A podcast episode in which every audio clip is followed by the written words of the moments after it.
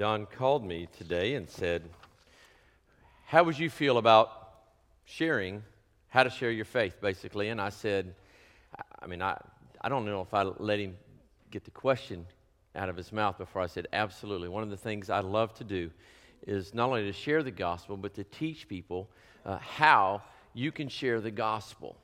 And what I'm going to share with you tonight, you can use on that piece of paper. Matter of fact, there's a reason why there's a big blank because you're going to you're going to actually learn how to share the gospel tonight using a piece of paper. You can do this on a napkin. I've done it on a whiteboard. I've done it in my office many times just using a piece of notebook paper.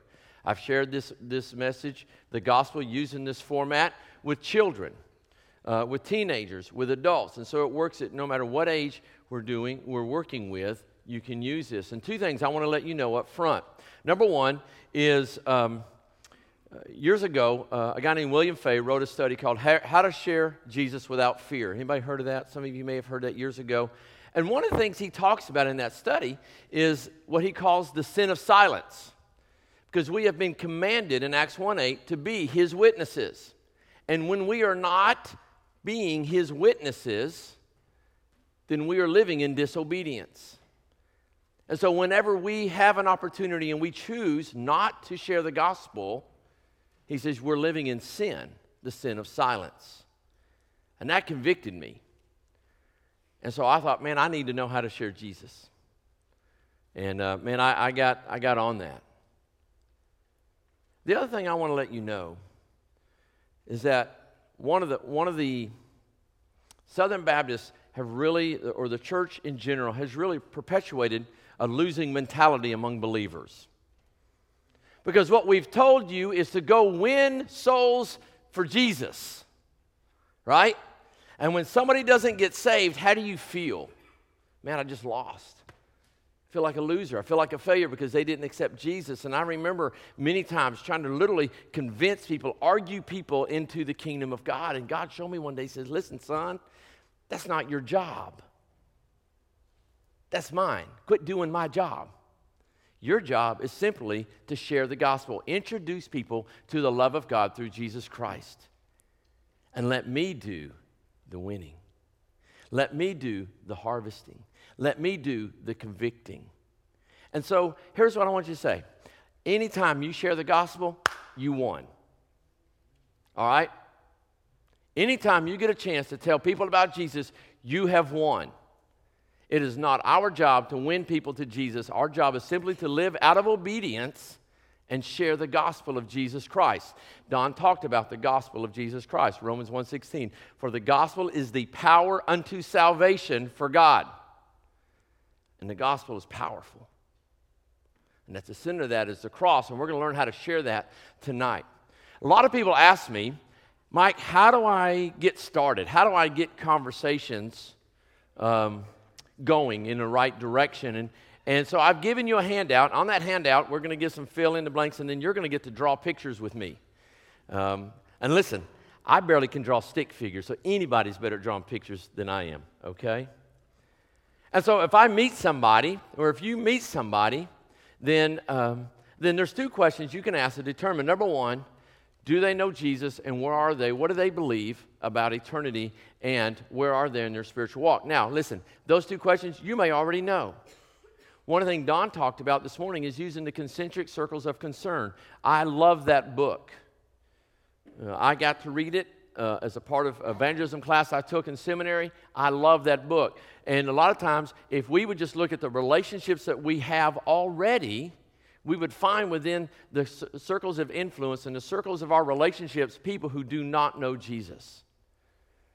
And we could just take opportunities. We probably already know their, what they think about Jesus. And so these questions may help you transition to that, but they're not, nece- they're not necessary. And sometimes it's within the context of your conversation and the relationship of whether you want to use these questions or not. But I want to give you two questions that I've used in the past to help people, help me determine where people are in their relationship with the Lord and what they believe about eternity. And the first question I'll ask them is, is Do you know where you will spend eternity? Now, what didn't I ask them? I didn't ask them about Savior, right? But I didn't ask them about where they were going to spend going to heaven or not. See, I just gave them the answer, didn't I? I want to know what they believe about eternity. You see, what we don't realize sometimes is in the church, especially in the Bible Belt, is the rest of the world doesn't always believe in heaven. And some of them have a really weird, twisted view of what heaven is. It's not a biblical view of heaven. And so, if I ask somebody in the Northwest, where Cindy and I spent five years, you know, do you believe you're going to go to heaven? Absolutely. But heaven to them could be some utopia that everybody gets to go to no matter what. What I want to know is do they, do they believe in eternity? Because here's, here's where they're going to spend eternity. Because here's what I do know what the Bible says we all have eternal life. The question is, is where are we going to spend it? Are we going to spend it with God or apart from God? Does that make sense? So, do you know where you're going to spend eternity? Absolutely. All right. Where would that be? If they say heaven, they say anything other than that, then I kind of know where they're going. If they say heaven, then I can say, you know, well, imagine something tragic happens. And you end up standing in front of God. And He says, Mike, why should I let you into my heaven? What would you say? Now, what I'm learning is what do they believe about heaven and how you get there? Because even in the Bible Belt, you will find people who say, I love Jesus. I went to VBS when I was a kid with grandma. I went to Sunday school. I went to church. I treat people right. I've never killed anybody. I've never, you know, done drugs. I don't drink. I take care of my family. Basically, what they're saying is they're a good person. And what they're saying is, is I'm going to get to heaven on my works. And that ought to tell you right then and there where the, what they believe about how they're going to get to heaven. Now, if they were to say, well, Mike, when I was eight, I was at children's camp, at, at church camp, and, uh, and man, uh, pastor was sharing, man, and I felt, man, there was something in my life I was missing, and I went down front and I prayed and I received Jesus Christ, and uh, man, uh, I love that. That tells me I get to celebrate with, an, with a brother or sister I didn't know I had. We're, we're okay there. But if we have anything that leads to works or to, or to some other view of how you get to heaven, well, because everybody goes to heaven. God loves everybody. He's not going to send anybody to hell. Then I go to my next question because that's raised some doubts in my head. Anywhere from a, from a red flag to a yellow flag is doubts. If you're not sure, then you go to the next question well, Mike, do you mind if I share with you how I know for sure where I'll spend eternity? Again, I'm not talking about heaven yet because I know where I'm going to spend eternity. Can I share with you, Mike, how I know for sure where I'll spend eternity? And what I'm doing is I'm getting their permission to share the gospel with them. They're giving it to me. If they say, well, no, I don't have time or whatever, you know what? That's great. How can I pray for you? Now, what did I just do there? How did I make them feel? I made them feel valued. You see, even though they weren't were ready to hear about the gospel, what they said is, Mike cares about me whether I, whether I want to carry on this conversation or not. And at every step in this process, if somebody says, you know, I'm just, I'm just run out of time, I just don't have the time, or I just, I'm not ready for this, Thank you. Thank you for allowing me to share with you what I have been. Is there some way I can be praying for you? And then if you see him again, hey, I've been praying about that prayer request. How's that going? You know, you kind of got to do it if you're going to commit to it, okay? So you can't just say, I'm going to say that and then move on to the next person. But what that tells them is that you care about them as a person. How can I pray for you? And mean it.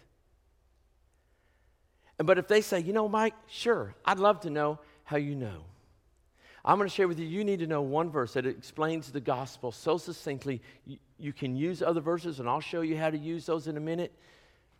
But it's Romans 6.23. For the wages of sin is death, but the gift of God is eternal life through Christ Jesus our Lord. For the wages of sin is death But the gift of God, and some versions say the free gift of God, is through Christ Jesus our Lord. And, I, and, and then, then I start into the presentation. I grab a piece of paper and I said, let me, let me show you. I'm a, I'm a visual guy. Any, anybody visual in here besides me? And if you're a guy, you probably better raise your hand. Yeah, and some ladies are too. Yeah, we're visual. I'm a picture guy. It makes more sense when I have a picture. And so what I'll do is I'll grab a piece of paper and I'll grab a pen and, uh, and I can use a napkin. I've done this over lunch. I've done this uh, on planes. I've done this anywhere I've been. I've been able to share the gospel this way.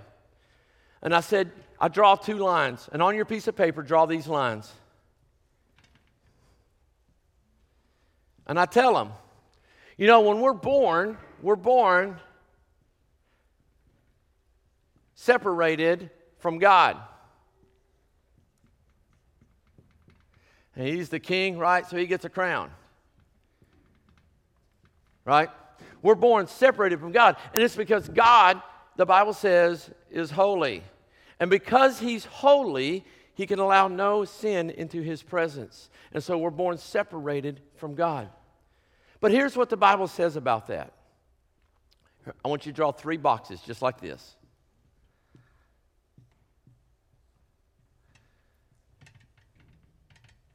Why do you draw boxes? You might know. What do boxes do in a document? When you're reading a book and you see a box, where does your eye go? To the box. It's for emphasis. And so if you just write a bunch of words down and you draw a bunch of other words around it, they're going to get lost. But if it's in a box, they'll focus on those words. In those, in those boxes, I want you to write this word wage, wages, sin, death. Remember Romans 6:23. For the wages of sin is death. And I asked him, I said, Do you what's a wage? And if it's an adult, I'll usually get an answer. If it's a child, I'll say, Well, if you do chores, do you get paid for chores? Yeah. Well, if you do your chores this week, your wage is what your mom and dad owe you at the end of the week or whenever they get paid, right? And so it's really it's kind of it's what you deserve for what you have done. Write the word deserve out here.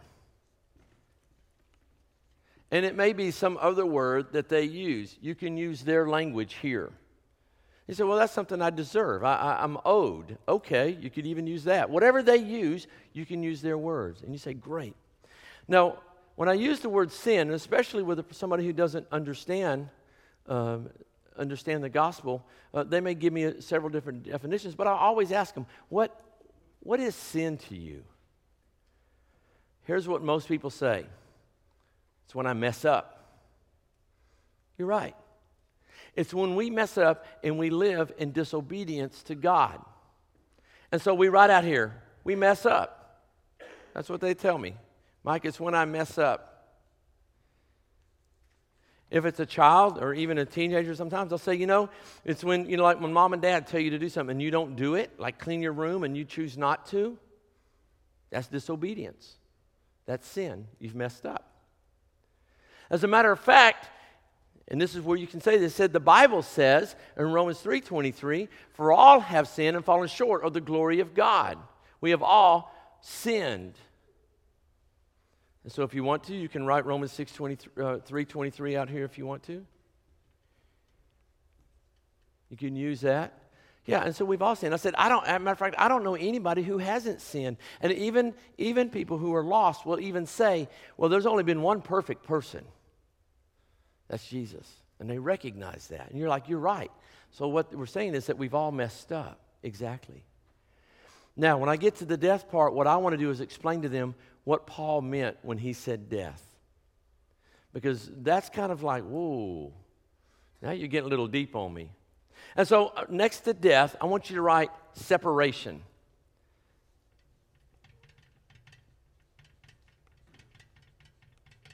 Because in the New Testament, when the New Testament writers talk about death, spiritual in a spiritual sense, they're talking about being separated from God for now and forevermore. In other words, there's nothing we can do to have a relationship with God.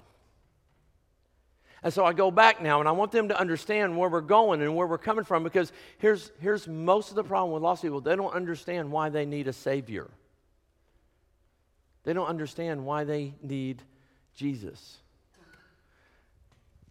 So here's what we talked about, Mike. What you're saying is that what you deserve because you've messed up, live in disobedience, is separation from God from now and forevermore. What that means is that we will never get here where God is. And it doesn't matter how hard we try. We can try, we can do really good stuff. We can try really hard and we can live a really good life. But guess what? Romans 3:23 says we're always going to fall short because of the sin in our life, and because of that, we cannot have a relationship with God. Here's the cool thing. Draw a box right here. But but God pursued a love relationship with you and me. You may even put John 3:16 right here. Romans 5 8. John 3:16. But you know what? The Bible says that God so loved you and me that he gave his only son that whoever believed in him, believes in him, would not perish, would not be separated, but live everlastingly with him, have everlasting life. Romans 5 8. God demonstrates his own love in that while we were sinners, Christ died for us. So God is pursuing a love relationship with you, Mike. And what he offers is three boxes.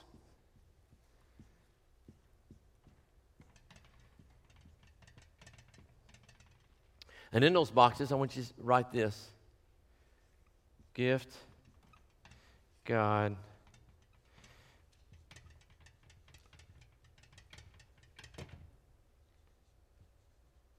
eternal life. He said he pursues a love relationship and he gives us this incredible gift. Matter of fact, Ephesians 2 8 and 9 says that salvation comes by faith. Comes through faith, comes by grace through faith, that it is a gift of God. It's not of ourselves, so that no one, none of us can boast. Now, now here's what I ask him: What's a gift? Now, Van Baker, you love to hunt. I know that for a fact. And a lot of guys do in here. And imagine that, that you told me a gun you would love to have. It'd be your dream gun. So, say a Beretta over under. Would that be a good gun? Okay, you'll take it. And I said, You know what? I'd love to give you this gun. But you know what, Van? Man, this sure is expensive. I'll tell you what, if you give me half, I'll give you the gun. Would that be a gift? No. Why? Because he's given me something in exchange for it. But what if I said this? Hey, Van, I got this gun. Now, you don't owe me anything for it. I want to give it to you, brother. I know you would appreciate it. You would enjoy it. You would use it. Uh, said, and you don't owe me a dime. But, but on Saturdays now, I really could use help with the car, washing it, uh, come and do me some yard work, maybe come helping me clean the toilets on Saturday morning, you know, stuff like that. Would that be a gift? No. Why? Because now he's earning it. And we just read in Ephesians 2 8 and 9 that a gift is not earned, it's not of anything that we do. And so, next to here, you may want to write Ephesians 2 8 9. No, see, a gift, a gift is something that we simply receive and appreciate, right? Matter of fact, there's times in gifts I've never chosen the gift that I received. When I was a kid, you know, anybody ever go through? Uh, we lived overseas. We used to get the J.C. Penney and the Sears Christmas catalog, and we circled everything, and it seemed like it was 99% of the toy in the sports section. Anybody do that besides us? Yeah, we didn't get it,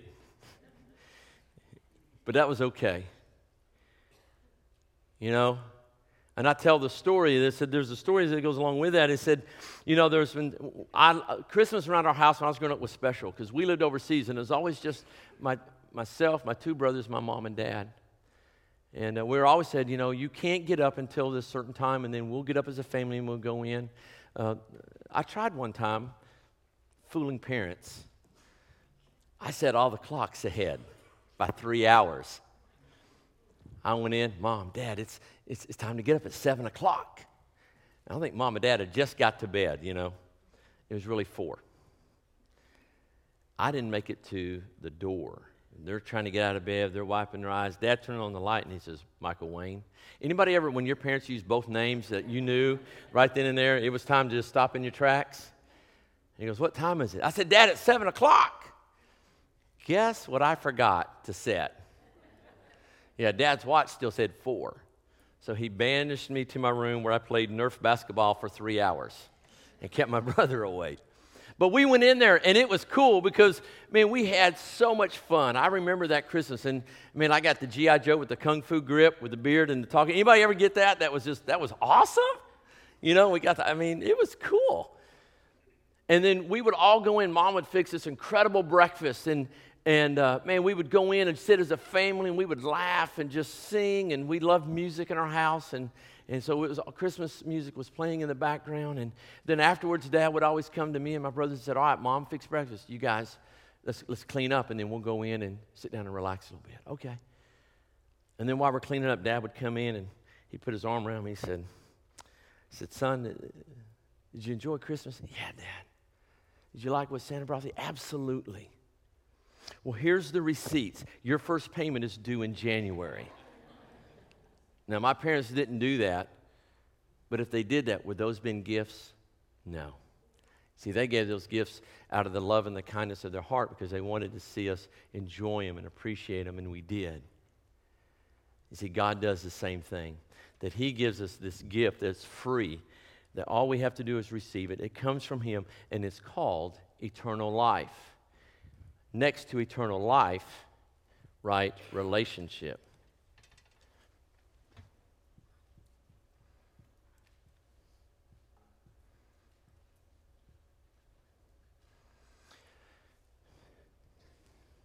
Now,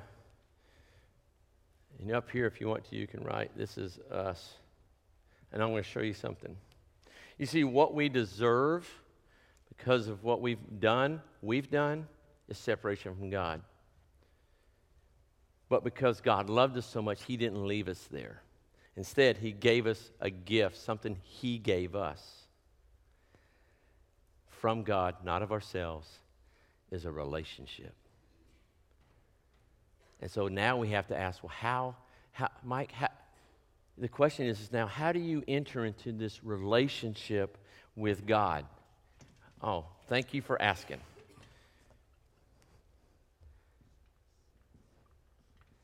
I'm not really good at this, so y'all have to bear with me. It's through the cross. Matter of fact, underneath here, you could write Christ, Jesus, our Lord. You see, because it's through the cross, as Don spoke about this morning, the cross is central to the gospel because it's through the cross that we are redeemed, we are sanctified, we are justified, and we are made right with God. And we are made holy so that we may enter into a perfect relationship with Him. You see, if the cross doesn't exist, neither does the gospel. Because there's no avenue by which we can do anything to deserve a relationship with a holy God. And so the cross is central. And so, Mike, what you have to understand is that Christ died for our sins. John 3 16. Romans 5 8. He became sin who knew no sin so that we may be called the righteous of God. And so he took on the sin and the penalty of our sin. And so now is he Jesus, Christ Jesus, the Messiah, but he is now what we have to do is accept him as our Lord. Now, I don't know about you, but in my house, I come home and Cindy runs to the door at the garage and she says, Lord Mike, your mealeth awaiteth. How many guys get that? Come on. Yeah, see, Todd? Absolutely. Did you bring your own car? I think that look meant you, you got to ride home, find a ride home. No, actually, it doesn't. And to be honest, guys, we don't use that, that, that word in our language much anymore, do we? No. When I asked children, I said, think of when we say Christ Jesus our Lord, not only our Savior for the penalty of our sins, but now He's our boss. What do you do when the boss tells you to do something? Children immediately will say, You do it. Adults, they start thinking, well, should I do this? Is this something I can get somebody else to do? I don't like my boss anyway. Um, I won't get into it. So, so we start rationalizing.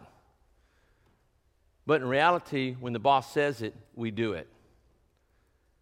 And that's literally giving control of our life to Jesus. I love when our guys do baptism because not only do we talk about accepting Christ as our Savior, we talk about giving control of our life and living for Him from now and forevermore. And that's what we're talking about here. And so, not only are we accepting Jesus as our Savior who saves us from the penalty of our sins and keeps us from spiritual death, but because of his death on the cross, now we get to have a relationship with God now and forevermore. We don't have to wait till we die to have a relationship with him. We have it now. John 10 10, Jesus says, I have come that you may have life and have it abundantly, more abundantly. Now. And so, Mike, does this make sense to you? And the reason why I ask that question is because if there's anything up here that's keeping them, it's keeping them from making that, that next step into accepting Jesus as their Lord and their Savior, I want to know now. So I ask them, is there anything about this that doesn't make sense to you? Yeah, over here. And then I go back and we walk through that to make sure they get it. And he said, You know, when I accept Christ as my Lord and Savior through the cross, then I get to have this incredible relationship with Him, and everybody's excited. The Bible says that angels throw a party. Did y'all know that? They celebrate. Man, I, we ought to get really excited when people get baptized. And If angel, if listen, if heaven's throwing a party, we ought to also. That's my theory. So, but we go, and I ask them, where are you? Where do you see yourself in this process? And they may be right here. They said, you know, my man, this is great. I, I just need, I need to think about this. Okay. If you have any questions, call me. How can I pray for you in the meantime? Well, Mike, I'm, I'm kind of here. Man, I, I just, I'm just struggling. And I'll tell you, there's some struggles that lost people have. And, um, and, and sometimes it's, it's not that they don't get this, but I had a friend one time who his wife, um, his wife was a different belief. And he asked me, he says, So what do you believe about others who don't, you know, accept Christ? And I said, Well, Jesus said in John 14, 6, I'm the way, the truth, and life. Nobody can have a relationship with the Father unless they come through him. So it means they, they won't be in heaven.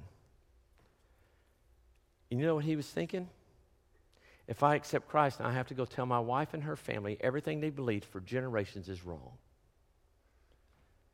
And he had to wrestle with that, and he needed time to wrestle with that. And so I couldn't force him. Remember, my job is to do what? Share the gospel. God's job is to do what? Win them. And so I did. I said, you know what? We're still friends. We still see each other on Facebook. I, man, I holler at him every now and then, and I pray for him. But what if they say, Mike, man, I'm here. I am ready. Man, my na- I'm, man, I want to do this. I want this life. I want eternal life. I'm tired of living over here. I want to be over here. What do you do next? Well, you lead them. He said, You know, Mike, there's a prayer you can pray. And there's nothing magical about the words and the prayer itself. There's, it's about your heart. But all you have to do is walk them through what you've just helped them understand and lead them to the cross.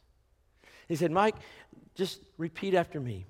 You know, and you just lead them. He said, you know, you can close your eyes. And I said, God, you know, here's your prayers, whether you close your eyes or whether you open them. But just repeat after me God, I know I'm a sinner and I deserve separation from you because of my sin. But I know that you love me and that you give me the free gift of eternal life through Christ Jesus. And today I accept him as my Savior and I give him control of my life. Amen. You have the prayer in one verse. Not only do you have the gospel, but you have the prayer. People are saying, Well, I don't know what to pray. Pray the verse. It works. Here's what I want you to do tonight as we wrap up, I want you to give you a couple things to think about before you go. Number one, this doesn't happen naturally. Some of you have heard me share this before, whether it's in a men's group or, or at the last Global Impact Conference, you heard me share this. You got to practice it. I had a friend one time who was learning how to share his faith. He went to his daughter's house and he says, Can I share with you what I've been learning in Bible study? And she went, Sure. He shared the gospel with her. She said, Dad, I've never done that. I'd like to do that today. He led his daughter to the Lord, practicing.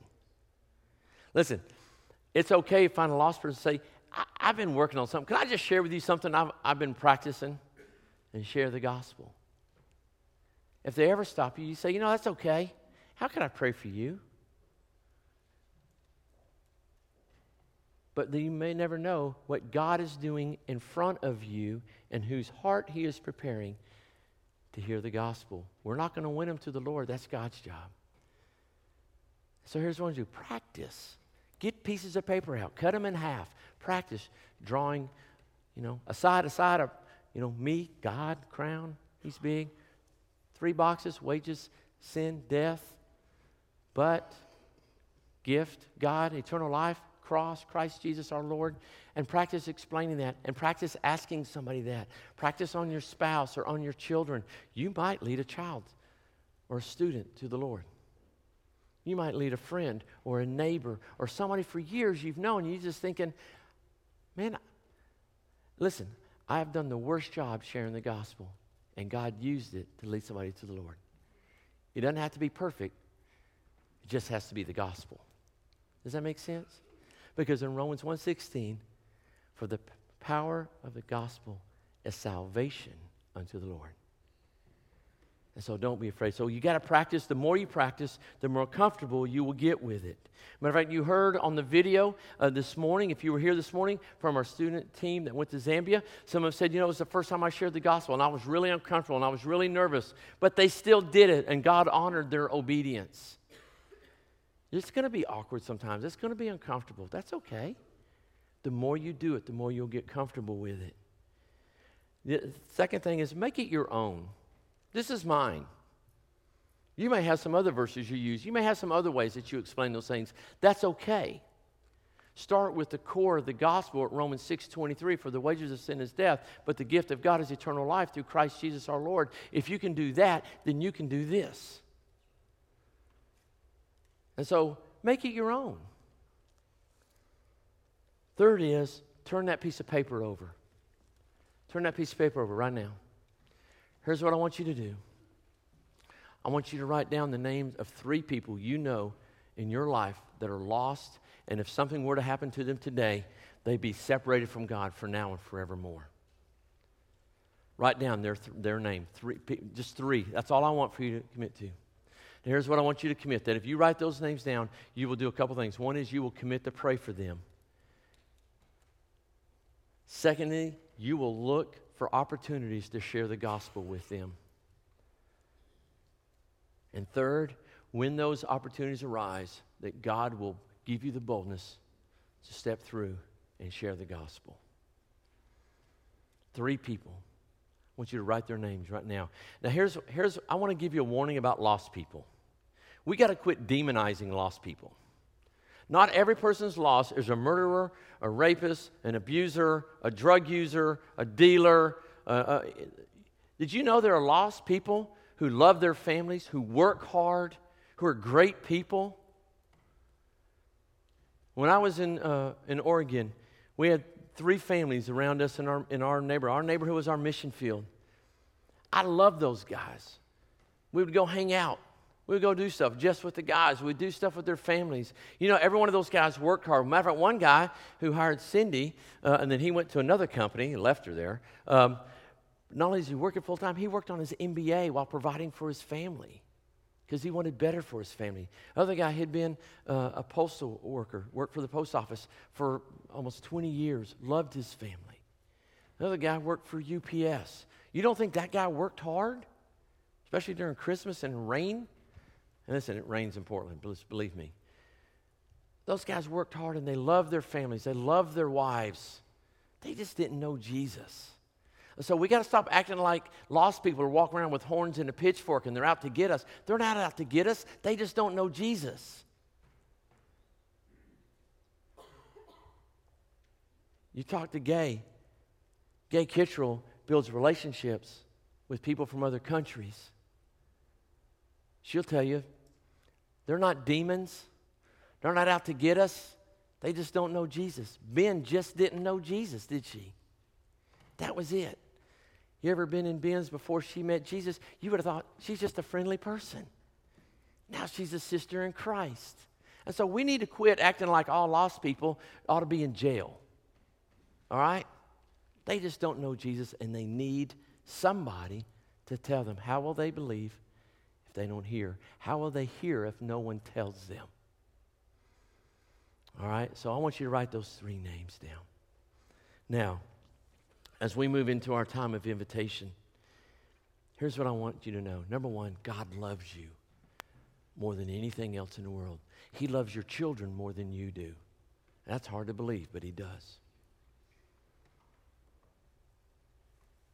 And He pursues a love relationship with you. And if you're here today and you have never entered into that incredibly wonderful relationship with Him, you have just heard how much He loves you and wants to have a relationship and how to have that relationship.